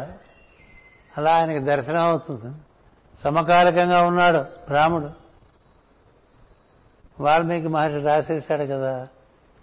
ఇప్పుడు పదహారు గుణములు రాముడు ఉన్నాయి. ఆ శ్లోకం చాలా కాలం చెప్పుకుంటూ ఉండేవాడు కదా? ధర్మజ్ఞస్య కృతజ్ఞస్య. ఇవే ఉంటాయి చూద్దాం ఇక్కడే ఉంది. చెప్పించా కనీసం ఒక్కసారన్నా చదువుదాం. మళ్ళీ అని కోన్వస్మిన్ సాంప్రతంలోకే గుణవాన్ కశ్య వీర్యవాన్. ఎవడు గుణవంతుడు? ఎవడు వీర్యవంతుడు? ఎవడు సాంప్రదాయాన్ని సంరక్షించేటువంటి వాడు? ఎవరు ధర్మజ్ఞుడు? ధర్మజ్ఞస్య కృతజ్ఞస్య. సత్యవాకో దృఢవ్రత అని చదివి అక్కడి నుంచి పక్కకి వెళ్ళిపోయాను దృఢవ్రతం అంటే ఏమిటో చెప్పడానికి కదా? దృఢవ్రతం గురించే ఒక ఐదారు క్లాసులు చెప్పుకోవచ్చు. ఒక గుణం గురించి పదహారు గుణాలు. ఒక గుణం గురించి ఆయన ప్రవర్తించి చూపించిన తీరు ఒక ఐదు క్లాసులు చెప్పుకున్నాం అనుకోండి. పదహారు ఐదు ఎనభై క్లాసులు అవుతాయి. కేవలం రాముడి గుణాలు. అంచేత చారిత్రేణ అంటే ఎవరిని మనం అనుసరించడం వలన చెడిపోము. చారిత్రేణచ కోయుక్త. చెప్పేవాళ్ళు చాలామంది ఉంటారు కదా? చేసేవాళ్ళు? అందుకనే ప్రవచనం చెప్పడం వేరు ప్రవర్తన వేరు కదా? ఈ ప్రవచనం చెప్పేవాళ్ళంతా ఎలా ప్రవర్తిస్తున్నారో చూడదు లోకం కదా? ప్రవచనంలో లోపం పర్వాలేదు కానీ ప్రవర్తనలో లోపడకూడదు కదా? అంచేత ఏదైతే ఆచరించి చూపిస్తాడో చారిత్రేణ చ కో యుక్త సర్వభూతేషు కోహిత. అందరికీ హితం కూర్చడమే రాముడి కార్యం. రావణుడు దగ్గర నుంచి గుహుడు వరకు అందరినీ ఉద్ధరించాడు. ఆయన సంహారణ కూడా ఉద్ధరణే. ఎందుకని ఆయన బాణం తగిలితే ఆ స్పర్శకి నీ చైతన్యం పునీతం అయిపోతుంది. మారీచుడు రావణుడికి రకరకాలుగా చెప్తాడు. వద్దు వద్దు రాముడి జోలికి పోవద్దు. ఎందుకంటే ఈ మారీచుడు విశ్వామిత్రుడు యజ్ఞంలో రామ బాణ స్పర్శ తగిలి ఆ దెబ్బకి ఎక్కడో దూరంగా పోయి దండకారణ్యంలో పడిపోతాడు.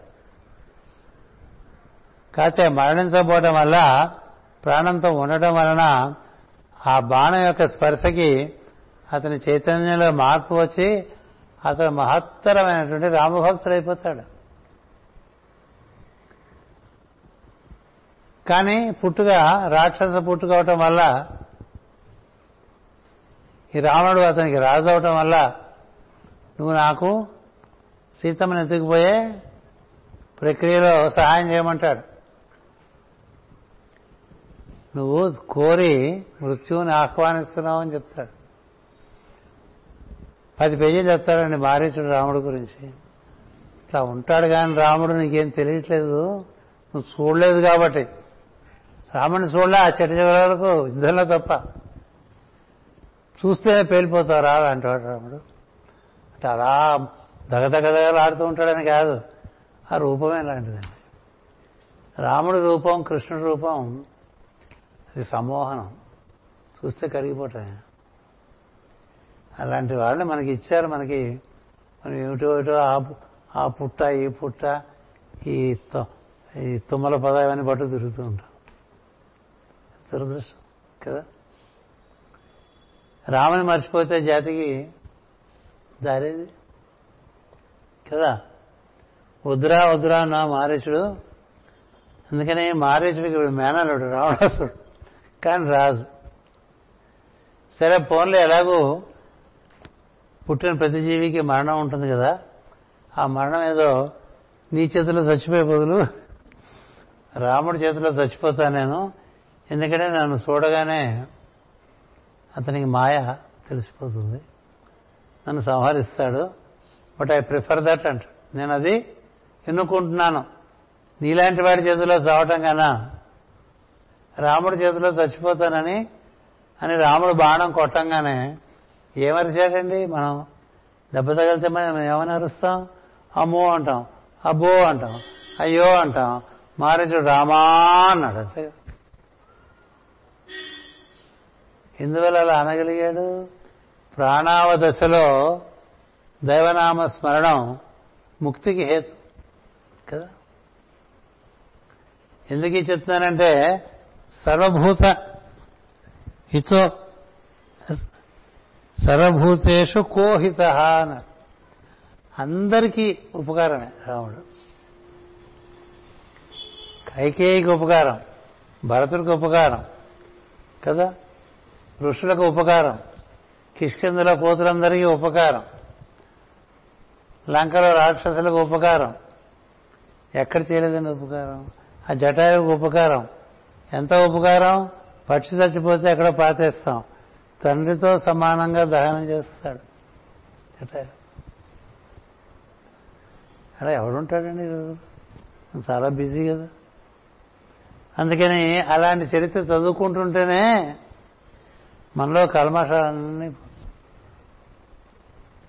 కలిమల హరణ కల్మష హరణ అంచేత విద్వాన్ కహ క సమర్థస్య. అన్నీ తెలిసినవాడు. కొన్ని తెలిసినవాడు కాదు. రాముణ్ణి ఎవరు ఏమి ప్రశ్నించినా కూలంకషంగా పరిపూర్ణమైన సమాధానం లభించింది. పరిపూర్ణ. విభీషణుని అంగీకరించాలా? వద్దా?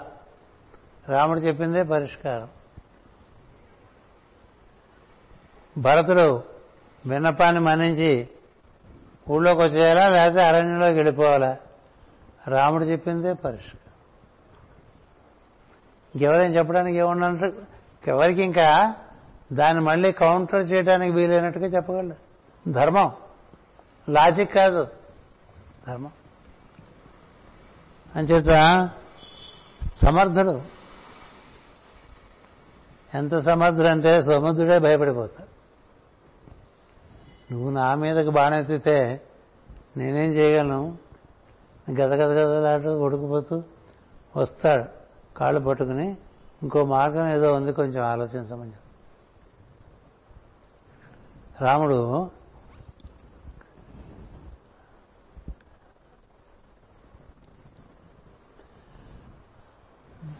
విసుగొచ్చి వీళ్ళు ఎక్కువ పెడతారండి. ఇప్పుడు ఈయన దారి మనం పోవాలి ఆ లంకకి వెళ్ళాలి కదా. అన్ని అడ్డంకులే కదా దారి విసుగొచ్చి ఒకసారి బాణం తీస్తాడు. అంతే సముద్ర రూపు కట్టుకుని వచ్చేస్తాడు. నువ్వు కోపిస్తే నేనెంతరా అని అన్నాడు. ఎంత గొప్ప విషయం. ఓ కారుణ్య పయోనిధి నీ తాపంబునకు నేనెంతవాడా అన్నాడు. భాగవతంలో పద్యం. నీ తాపంబునకు నీ కోపం వస్తే నేనెంతవాడిని ఇంకో మార్గం ఏదో ఉంటుంది ఆలోచించు మీ వాళ్ళతో కలిసి అని చెప్పి దండం పెట్టి వెళ్ళిపోతే మార్గం కదా? అంటే ఎందుకు చెప్తున్నానంటే పరాక్రమం అంటే అలా ఉంటుంది. సమర్థుడు కదా? ప్రియదర్శన.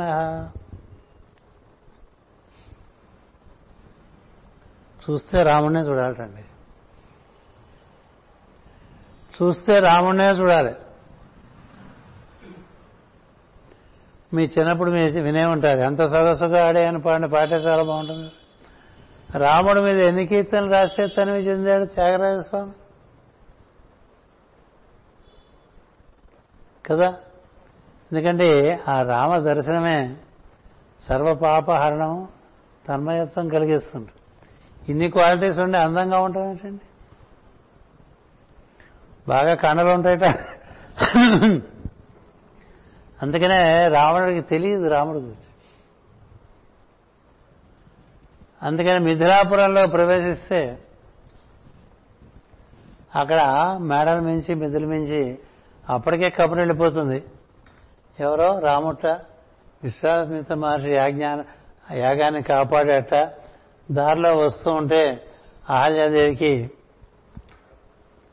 శాప విమోచనం కలిగిందిరా చాలా అందమైన వాట. మన ఊళ్ళోకి వస్తున్నాడంటే అందరూ బాల్కనీలో నిలబడి చూశారు. చూసి ఇంత చిన్నపిల్లాడా ఇంత ముద్దురొచ్చేవాడా ఆ రాక్షసిని చంపేశాడు. వీరిటే విగత రాక్షసిని చంపినవాడు. ఎవరు? తాటకి వీడైనా వాడికి ఎంత మృదుగా ఉన్నాయో పాదాలు అందుకని చిట్ట చివరి వాళ్ళు ఏమంటారంటే వీడిని పొందకపోతే వేస్ట్ లైఫ్ మొత్తం మిథిలా నగరంలో రాముడి దర్శనం చేసిన వాళ్ళందరికీ ఎలా ఉంటుందంటే రాముని పొందని జన్మ వృధా. మగ కావచ్చు ఆడ కావచ్చు వృద్ధులు కావచ్చు యువకులు కావచ్చు బాలురు కావచ్చు. ఎంత బాగుంటుందండి రామ కదా? కదా టైం ఇది తీరిగ్గా కూర్చొని చదువుకుంటే రామకథలు చాలా అసలు నువ్వు కరిగిపోతావు నీ కల్మషాలన్నీ విరిగిపోతాయి. విరిగిపోయి శుభ్రంగా తేల్తా. అలా ఎక్కడ ఎక్కడ ఎక్కడ ఎక్కడ? అది అరణ్యం కావచ్చు అయోధ్య కావచ్చు ఇంకోటి కావచ్చు ఎక్కడుంటే అక్కడే. ట్రాన్స్ఫర్మేషన్స్ అందుచేత ఆత్మవాన్. అంటే తానెవరో తను తెలిసినవాడు. రాముడు తానెవరో తాను తెలిసినవాడు. జితక్రోధో కోపం లేనివాడు. మరి కోపం లేదంటే ఇందాక సముద్రం మీద ఎందుకు కోపించాడు? క్రోధకృత్ అనే నామం ఉంటుంది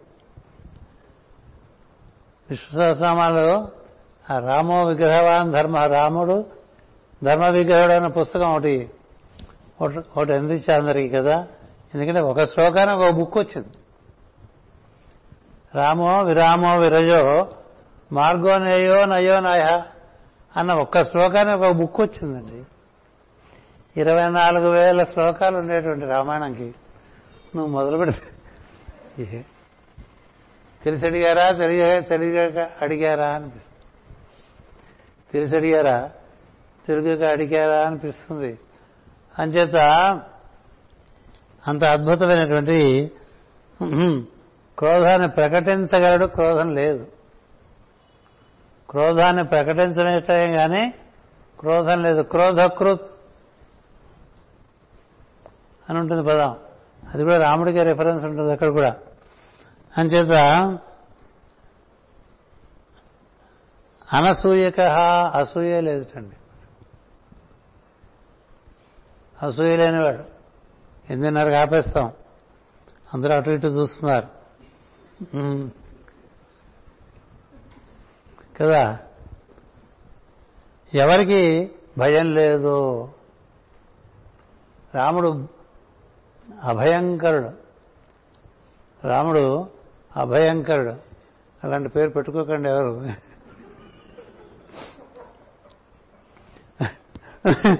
అభయంకరుడు పేరు పెట్టుకుని వాడిని కాస్త అట్లా వెళ్ళేదో తేరా అంటే అమ్మ నాకు భయం ఉన్నాడు అనుకోండి. పేరు అభయంకర్. అందుకని ఆలోచించి పెట్టాలి కొన్ని కొన్ని పేర్లు. బాగుందని బాగుందని పెట్టుకోకూడదు. కదా? అంచేత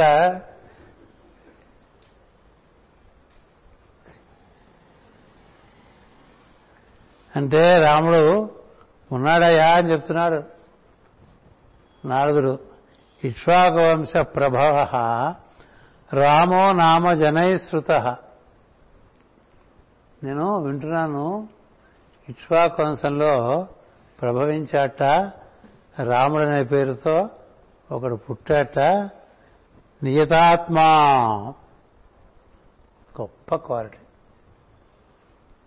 నియతాత్మ అంటే తను తాను నియమించుకునేవాడు. అంటే ఇంకెవరు చెప్పక్కర్లే. కదా? ఇంకెవరు చెప్పక్కర్లే రాముడికి. నువ్వు ఇట్లా చేస్తే బాగుంటుందని రాముడికి ఎవరు చెప్పలే. ఎందుకని చెప్పించుకునే పరిస్థితి తెచ్చుకోడు. నియతాత్మ అది కూడా మనకి విష్ణు సహస్రామాలు ఈ నామాలనే వస్తాయి కదా. నియతాత్మ మహావీరో ద్యుతిమాన్. అంటే చూస్తుంటే కాంతి కనిపిస్తుంటుంది. మనుషుల్లోంచి మెరుపు కాంతి. హనుమంతు హనుమంతుడు చూస్తాడు. హనుమంతుడు చూస్తాడు కాంతి. ఓరు ఓరు ఓరు ఓరు ఓరు ఓరు. హనుమంతుడు అప్పటికే సర్వ వేద విశారదుడు. ఆ హనుమంతుడిని చూసిన రాముడు తమ్ముడ కొంచెం జాగ్రత్తగా మాట్లాడు. ఈయనకి సృష్టిలో తెలియంది ఏం లేదు అని చెప్పేసి. హనుమంతుడు ఈయనకి సృష్టిలో తెలియంది ఏం లేదు అని చెప్పి జాగ్రత్తగా మాట్లాడు ఆయనతో నువ్వు అని. హనుమంతుడు రామలక్ష్మణ్ని చూసి ఆయన తన్మయం చెందుతాడు. ఎందుకని? రాముడిలో ఉండేటువంటి కాంతి ఎలాంటిది? మోహితుడవుతాడు. జ్ఞానులు అంత సులభంగా మోహపడరు కదా? కాస్త ఇంటెలిజెన్స్ రాగానే మనం దేనికి వశం కానట్టుగా ఉంటాం కదా? అలాంటిది రాముడిని ఎవరు చూసినా మోహపడదు. కృష్ణుడు కూడా ఎవరు చూసినా మోహపడిపోతే వాళ్ళు ఒకసారి నవ్వారనుకోండి ఒక్కసారి నవ్వితే చాలు భస్మైపోతుంది అంచేత అలాంటి వాడు ఒకడు ద్యుతిమాన్ అంటే కాంతివంతమైన ధృతిమాన్. ధృతిమాన్ అంటే ఒక నిర్ణయం చేసుకుంటే ఇంకంతే. ముప్పై సార్లు మార్చుకోవటం ఉండదు. ముప్పై సార్లు మార్చుకోవటం ఉండదు. ఎంత గొప్ప విషయం.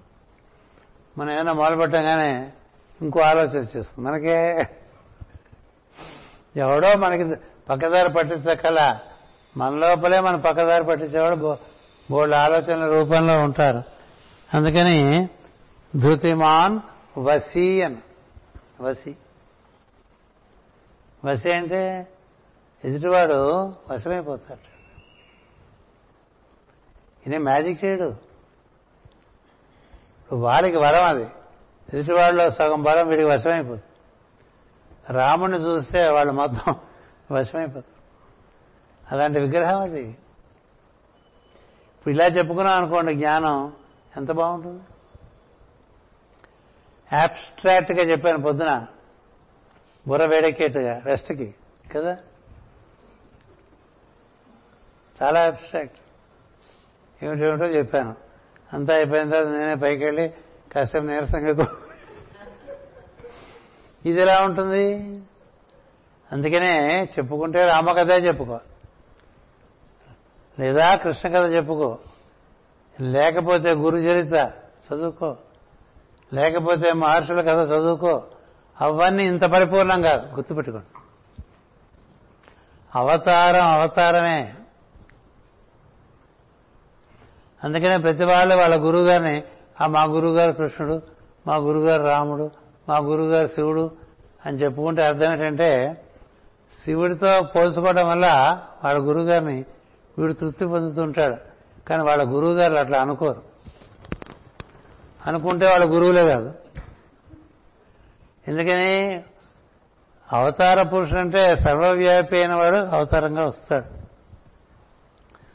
ఆ సర్వవ్యాపకత్వంలోకి ప్రవేశించే ప్రయత్నంలో సిద్ధి పొంది తృప్తి పడిన వాళ్ళంతా మహర్షి అంచేత మనకి పెద్దలు అనాదిగా ఇచ్చినటువంటిది ఎక్కడ రామాయణం నిత్యం వినిపిస్తూ ఉంటుందో అక్కడ సర్వశుభములు జరుగుతాయి. కదా? ఎక్కడ భాగవతం ప్రవచింపబడుతుందో అక్కడ సర్వశుభములు జరుగుతాయి. ఈ రామాయణంలో రాముని కథ భాగవతంలో విశ్వాత్మైనటువంటి మహావిష్ణువు కథ వీటిలో మనం పొందేటువంటి అనేకానేక ధర్మములు. వాటి మీద మనకి రుచి కలగాలే కానీ ఒక్కొక్కటి ఒక్కొక్కటి ఒక్కొక్కటి నేర్చుకుంటూ పోతుంటే కొన్ని వందల జన్మలకైనా మనకి చక్కని సంస్కృతి తదనుకున్నటువంటి శుద్ధమైనటువంటి చైతన్యం లభిస్తుంది. కదా? రాముని ఏమంటాం? శుద్ధ బ్రహ్మ పరాత్పర అంటే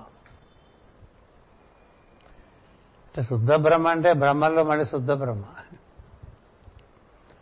శుద్ధ బ్రహ్మ పరాత్పర రామ్ కాళాత్మక పరమేశ్వర అంటే కాలాన్ని కూడా అధిష్ఠించి ఉండేటువంటి తత్వం అది.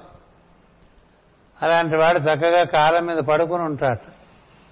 శేషతల్పసుఖ నిద్రితరాం బ్రహ్మాద్యమరా ప్రార్థితరాం బ్రహ్మాది అమరులు అని అర్థం. బ్రహ్మ మొదలుగా దేవతలందరూ ప్రార్థిస్తుంటే మళ్ళీ మళ్ళీ మళ్ళీ మళ్ళీ వచ్చి రక్షిస్తూ ఉంటాటండి అప్పటికప్పుడు వచ్చి రక్షించి వెళ్ళిపోగలడు ఒక అవతారంగా కూడా కొన్నాళ్ళు ఉండగలడు ఎందుకంటే అతడు అప్పటికప్పుడు తను తాను పుట్టించుకోగలిగినటువంటి శక్తిమంతుడు. అలాంటి అద్భుతమైనటువంటి సద్గుణములు కలిగినటువంటి భగవంతుని మనం కేవలం రొటీన్గా ఆరాధన చేయకుండా ఆయన గుణములలోకి మనం బాగా చచ్చుకొని పోతే రామునికి దగ్గర అవుతూ ఉంటాం. రామునికి దగ్గర అవుతున్న కొద్దీ కల్మషాలన్నీ హరింపబడుతూ ఉంటాయి. హరింపబడితే నువ్వు కడిగిన ముచ్చంలాగా తయారవుతావు అది కథ. మనం ఇంకా అందరం క్రమంగా మిగతా కార్యక్రమాల్లోకి వెళ్ళచ్చు. మామూలుగా అయితే శ్రీకాకుళంలో పైకెళ్ళి కూర్చుంటే శంకరాచారి నారాయణరావు గారు సత్యనారాయణమూర్తి నారాయణమూర్తి. వీళ్ళందరూ చుట్టూ చేరి కబుర్లు చెప్తుంటే హాయిగా పలహారాలు చేసేవాళ్ళం. ఇప్పుడు అదే మానసికంగా చేస్తాం. మా యాత్ర అంతా మానసికమే. నాలుగున్నర బయలుదేరితే బయలుదేరామా? మానసికంగా. అందుకని గణపతి పూజకి వెళ్ళిపోతాం అనుకునే లోపల శంకరాచార్య దగ్గర నుంచి మెసేజ్ వచ్చింది. మాస్టర్ నమస్కారం అంటూ. శ్రీకాకుళం గురు పూజలు అని. అలా మనకి ఎప్పుడో ముప్పై ఏళ్ళుగా అలవాటు. మనం ఇలా బయలుదేరితే ఎక్కడెక్కడ దారిలో ఏమేం జరుగుతుంది మళ్ళీ శ్రీకాకుళం నుంచి రేపు రాత్రే తిరిగి వస్తా. మానసికంగా మీరు ఏర్పాటు చేసి ఆ గదిలోనే ఉంటాను. నాతో పాటు మా బృందం కూడా వస్తుంది. ఎప్పుడు వచ్చే బృందం వచ్చేస్తుంది అనుకోండి కాకపోతే సులువు ఏంటంటే మీరు వాళ్ళు ఎవరికి అన్నం పెట్టక్కర్లేదు. భోజనాలు పెట్టక్కర్లేదు స్వస్తి ప్రజాభ్య పరిపాలయంతాం న్యాయేన మార్గేణ మహిమహిషా గోబ్రాహ్మణేభ్య శుభమస్తు నిత్యం. లోకా సమస్త సుఖినో భవంతు. లోకా సమస్త సుఖినో భవంతు. లోకా సమస్త సుఖినో భవంతు. ఓం శాంతి శాంతి శాంతి.